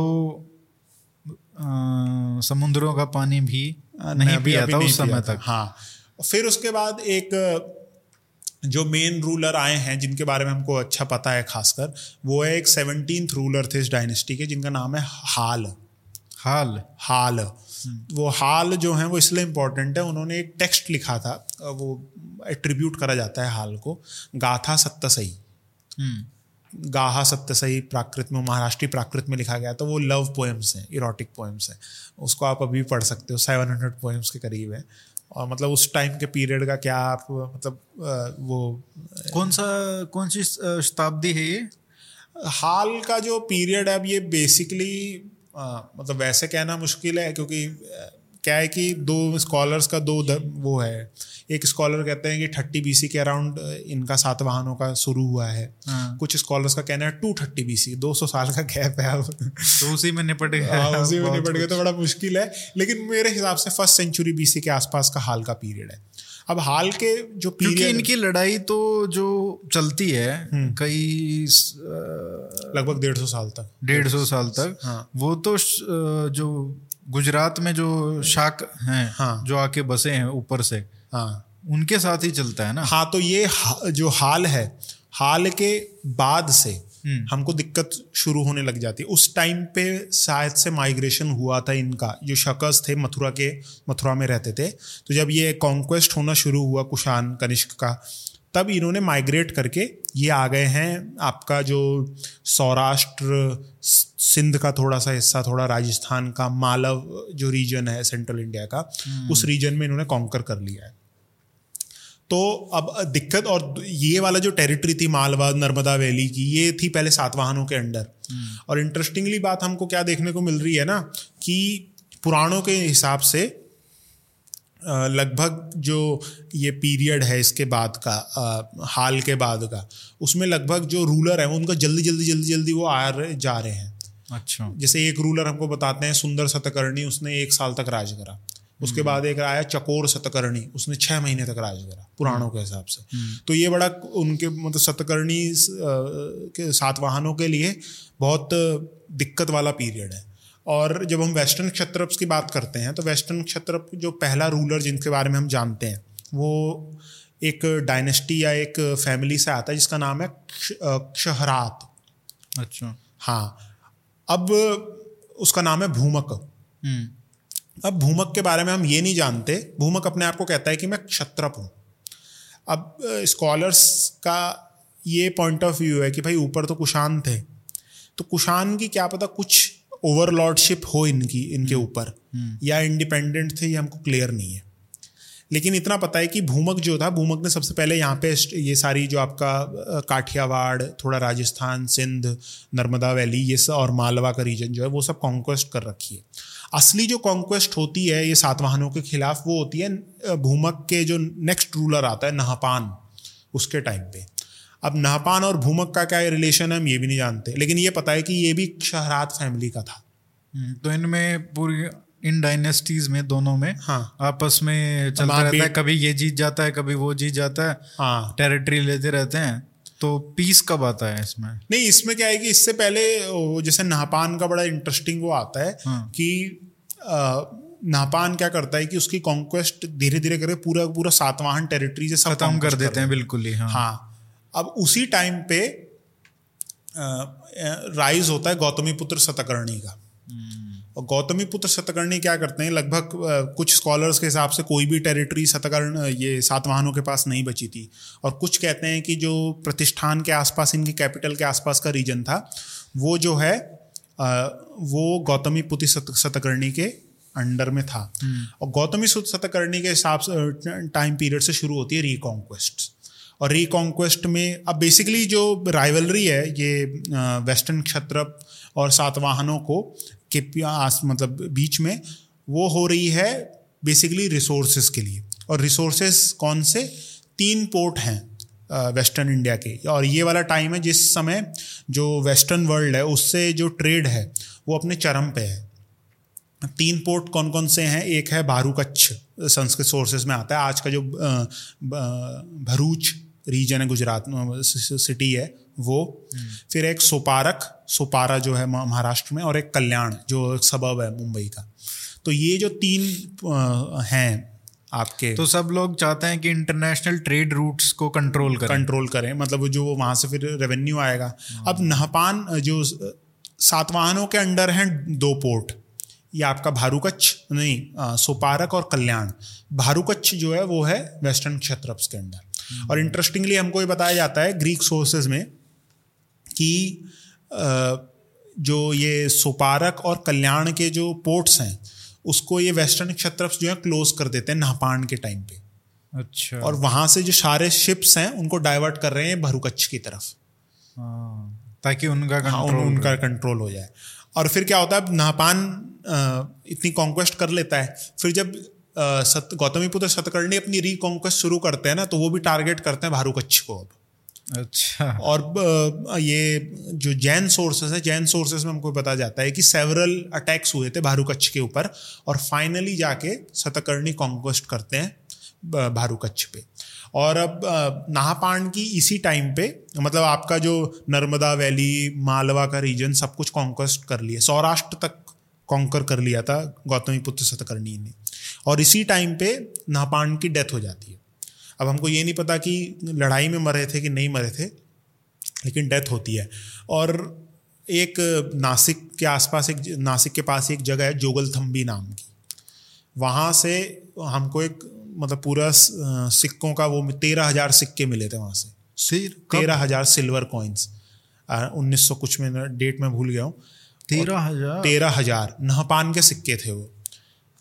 मतलब सिल्वर कॉइन्स हैं और तेरह हज़ार जो सिक्के मिले हैं उसमें लगभग नौ हज़ार से ऊपर जो सिक्के हैं उसमें गौतमी पुत्र सतकर्णी ने ऊपर से उसको स्टैंप कर रखा है अपने नापान के सिक्कों के ऊपर ही सतकर्णी डाल रखा है नाम तो उसमें हमको मतलब उसमें आप ये देख सकते हो कि कितने और मोस्ट लाइकली वो नासिक का रीजन है तो ये कोई तो ट्रेजरी रही होगी। मतलब कंकर करके लाए गए हाँ। वो मतलब इन्होंने पकड़ लिए होंगे वहाँ पे और ये ट्रेजरी रही होगी इन्होंने कहीं छुपा रखा होगा वहाँ पे भूल गए। उसकी स्टोरी बड़ी अच्छी है कि कैसे वो सिक्का मिला। अ, मतलब एक पुराना जो न्यूज़पेपर है उसमें बताते हैं कि नई नई बारिश होती है जब बहुत तेज तो नहीं होता कि जो मिट्टी होती है वो थोड़ी कम हो जाती है वो वो हो जाती है।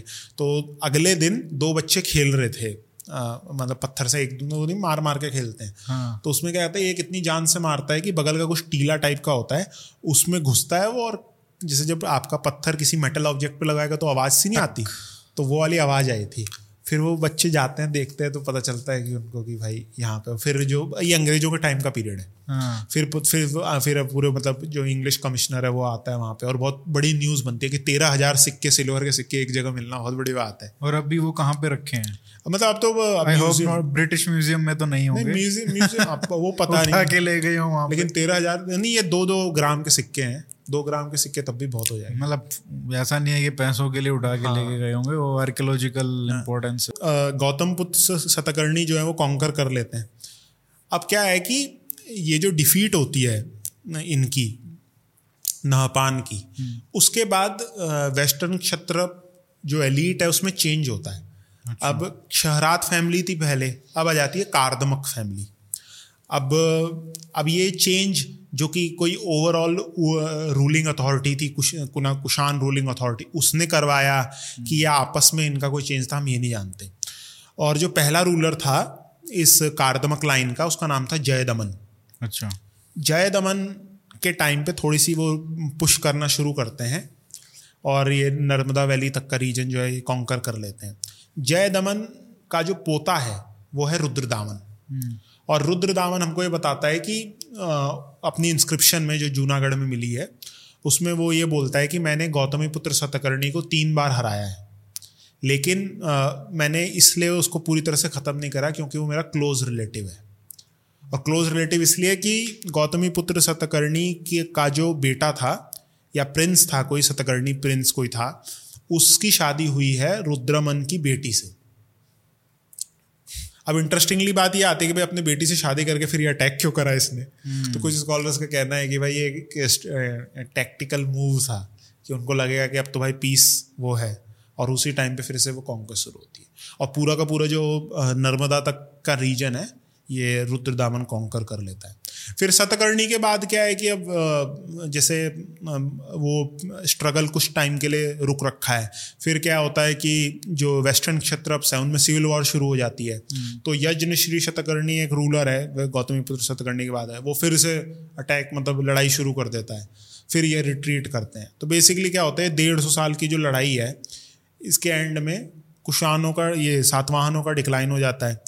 वेस्टर्न क्षत्रप्स तो थर्ड सेंचुरी एडी का पीरियड है जहाँ पे सातवाहनों का डिक्लाइन होना शुरू हो गया इनका जो वेस्टर्न क्षत्रप्स हैं इनका भी डिक्लाइन होता है तो बेसिकली जो ये आपका मालवा वालवा का रीजन है सब कुछ ये इनके हाथों से निकल जाता है। हम्म। इनका बेसिकली जो गुजरात का रीजन है वहीं पे रूल रहता है। और ये डिपोज होंगे कुमार गुप्त के टाइम पे फाइनली तो मतलब फिफ्थ सेंचुरी एडी के आसपास रुद्र सिंह थर्ड जो है वो लास्ट रूलर होगा वेस्टर्न क्षत्रप्स का। ठीक है। तो उसके बाद इनको ये करें। वापस कुषाण पे जाते हैं लास्ट हाँ। में। आ, उनके एडमिनिस्ट्रेशन के बारे में हमको क्या पता चलता है? जैसे कुषाण एडमिनिस्ट्रेशन अब जैसे इन्होंने कुछ लिखा विखा तो है नहीं। हाँ मतलब तो, एक ये भी है कि ना तो इंडियन सोर्सेज में कुछ है ना हाँ, बुद्धिस्ट सोर्सेज में इंडियन बुद्धिस्ट सोर्सेज में कुछ हाँ, है। इनके बारे में ज़्यादा बात ही नहीं होती है। हाँ एडमिनिस्ट्रेशन के बारे में कुछ बात नहीं है। अब स्कॉलर्स का क्या था कि कुछ स्कॉलर्स का अर्ली स्कॉलर्स का ये कहना था पहली बात तो इतनी बड़ी टेरिटरी है तो सेंट्रलाइज स्टेट तो रहेगी नहीं। और उनका ये कहना था कि कॉइन्स बहुत मिल रहे हैं इस इलाके में आ, मतलब ये कुशानों ने कॉइन्स बहुत ज़्यादा इशू करे हैं। हम्म। तो उनका ये मानना था कि ये अपने ऑफिशियल्स को कैश में पे करते थे। तो जैसे जो जागीरदारी वाला सिस्टम था यहाँ पे नहीं था कि गवर्नर को बोल रखा है कि भाई रेवेन्यू जितनी है एक पर्टिकुलर प्रोविंस की उसमें से पर्टिकुलर हिस्सा हमको चाहिए बाकी तुम रख लो। तो डिसेंट्रलाइज हाँ डिसेंट्रलाइज था लेकिन पेमेंट जो होती थी वो कैश में होती थी। ऐसा स्कॉलर्स का कहना है। और वो कहते थे कि दो कैपिटल हो थी एक मथुरा थी एक पेशावर थी। कैश मतलब कॉइन्स ना? हाँ कैश मतलब कॉइन्स अब ये मतलब इंटरप्रिटेशन है इसमें कोई वो नहीं मिलता। लेकिन हमको ये पता है कि जो कुशान टेरिटरी थी उसमें जो प्रोविंसेस थे उनको क्षत्रप कहते थे। चार प्रोविंसेस के बारे में हमको पता है। पहला है सारनाथ जो चार क्षत्रपीस थी। सारनाथ मथुरा फिर उसके बाद आपका रबाटक और सुरकोताल। चार का हम जानते हैं। एक स्कॉलर हैं बियनपुरी उनके हिसाब से पाँच से लेकर सात क्षत्रप्स थे अलग अलग जगह पे। और दूसरी क्या बात हो रही है? इंटरेस्टिंगली जो क्षत्रप्स थे या प्रोविंसेस थे उनके जो गवर्नर्स थे हमको एक एविडेंस मिला है सारनाथ में जिस ये जो आ, मैं बात कर रहा था बोधिसत्व की जो मूर्ति है जिसमें बता रखा है कि तीसरे साल हम्म। कनिष्क के टाइम पे है उसमें हमको ये देखने को मिलता है कि जिस क्षत्रप जो गवर्नर था जिसने लिखाई है ये वो बोलता है कि मेरे जो पिताजी थे वो भी गवर्नर थे हम्म। तो हेरिडिटरी ये गवर्नरशिप थी और दूसरा एक चीज़ हमको ये वो देखने को मिलती है जो कुशान रूलर्स हैं हम्म। उनके टाइम पे वो बड़े पॉम्पस टाइटल्स उन्होंने यूज़ करने लग गए हम्म। जैसे आप अशोक की बात करें तो अशोक अपने आप को कहता है कि मैं राजा मगध मगध का राजा हूँ बस। ये अपने लिए लिखते हैं देव पुत्र शाहनानो शानो शहनशाह फिर एक इंटरेस्टिंगली काइजर शब्द यूज़ करते हैं जो सीजर सीजर सीजर से आता है। और दूसरा चीज़ क्या है कि अब स्कॉलर्स के हिसाब से ये जो अपने आप को एलिवेट कर रहे हैं कि भाई हम सेवी डिवाइन बीइंग है हमारी देव कुल हम खुद भी फिर बाद में पूजा करवा मतलब हाँ। उसका जो देवकुल कुल नाम रखा हाँ। तो वो भी उन वहाँ पे इन्हीं की मूर्तियाँ मिली हैं। अब रबातक इंस्क्रिप्शन आप पढ़ेंगे तो स्टार्ट होती है कि कनिष्क कहता है अपने आप को the god worthy of worship हाँ। तो अपने आप को वो तो एक जो अपने आप को एलिवेट करना सेवी डिवाइन स्टेटस के तरह आप उनके कॉइन्स देखेंगे कुशानों के तो जो कुशान एम्प्रर है उसके पीछे वो जो हेलो होता है ना जैसे देवी देवताओं के पीछे वो कभी दिखा रखा है कि उनके हाथ से अग्नि निकल रही है कभी दिखा रखा है कि क्लाउड्स के बीच में से अपीयर हो रहे हैं। तो ये सब दिखाने का कारण ये है स्कॉलर्स का ये मानना है कि इनकी जो टेरिटरी थी वो बहुत वो थी क्या कहते हैं मल्टी कल्चरल मल्टी रिलीजियस थी। और यहाँ पे मैं- जो क्षत्रप भी थे तो क्षत्रप क्या आम लोग हैं ये गवर्नर्स हैं लेकिन हम क्या हैं कि हम आम लोग नहीं हैं हम सेमी डिवाइन हम उनसे ऊपर हैं तो एक वो भी था। और दूसरा क्या है कि इतना जो प्लूरलिज्म था उसका मेन कारण भी ये भी हो सकता है कि आपका जो रीजन है क्या कहते हैं एक तरफ़ आप उज़्बेकिस्तान में चले जाइए तो वहाँ पे ईरानियन रिलीजन डोमिनेंट है। फिर आप इंडिया में आ जाइए तो यहाँ बुद्धिज़्म और हिंदुज़म है। तो उस हिसाब से इनको क्या था कि एक सबको पेटर्नाइज कर रहे हैं। Competitive appeasement type. और दूसरा इंटरेस्टिंगली देखते हैं कि वासुदेव के आसपास तक आते हैं इनकी इंडियनाइजेशन अच्छे से हो गई नामों में ही पता नामों में। पता चल जाता है। तो ये और कॉइन्स में भी शायद जो पहले था मतलब वासुदेव के कॉइन में है शायद जहाँ पे त्रिशूल हाँ। हाँ, मतलब आप कनिष्क का कॉइन देखोगे तो उसमें स्पीयर है। हम्म। और यहाँ तक आते आते त्रिशूल हो जाता है। तो त्रिशूल का जो ये है तो बेसिकली उनका कहना है कि भगवान शिव का वो वर्शिप दिखा रहे हैं। फिर अलग अलग है जैसे ओएशो टर्म की यूज़ होती है भगवान शिव के लिए। तो अच्छा। ओएशो जो है वो स्कॉलर्स के हिसाब से वृष से आया है। वृष बुल को कहते हैं संस्कृत में। हम्म। तो वृष से ओएशो बना है। तो ये इंटरेस्टिंग हमको ट्रांजिशन देखने को मिलती है। फैसिनेटिंग तो अभी ये सब खत्म हो गया। हाँ। उसके बाद गुप्त पीरियड शुरू होगा। हाँ गुप्त से पहले मतलब अब जैसे कुषाण का डिक्लाइन हो चुका है। अब ये वाला जो पीरियड है यहाँ पे आपकी एक तरफ़ रिपब्लिक्स हैं नीचे आपके वेस्टर्न क्षत्रप्स रूल कर रहे हैं फिर यहाँ पे जो मथुरा का रीजन है वहाँ पे नाग हैं। तो ये वाला बड़ा टुमल्चुअस पीरियड है और गुप्तों का राइज होता है जो थर्ड किंग है मतलब गुप्त डायनेस्टी के चंद्रगुप्त फ़र्स्ट तो वो around three twenty A D के हिसाब से होता है। तो उससे पहले का जो पीरियड है वो बड़ा चर्निंग का पीरियड चल रहा है इस पीरियड हम्म, सब छोटे छोटे शत्रप हैं वो आपस में ही हाँ। टेरिटरी के लिए छोटे छोटे कॉन्क्वेस्ट कर हैं। कॉन्क्वेस्ट कर रहे हैं अलायंसेस बन रहे हैं ये सब है। तो बड़ा तो अगले में हम गुप्त पीरियड के बारे में बात करेंगे the golden period of Indian history चलिए जय भाई बहुत बहुत धन्यवाद बहुत मज़ा आया बहुत कुछ सीखने को मिला। थैंक यू सो मच मिलते हैं जल्दी। गुप्त पीरियड की हिस्ट्री के बारे में थैंक यू भैया। बात करेंगे। Thank you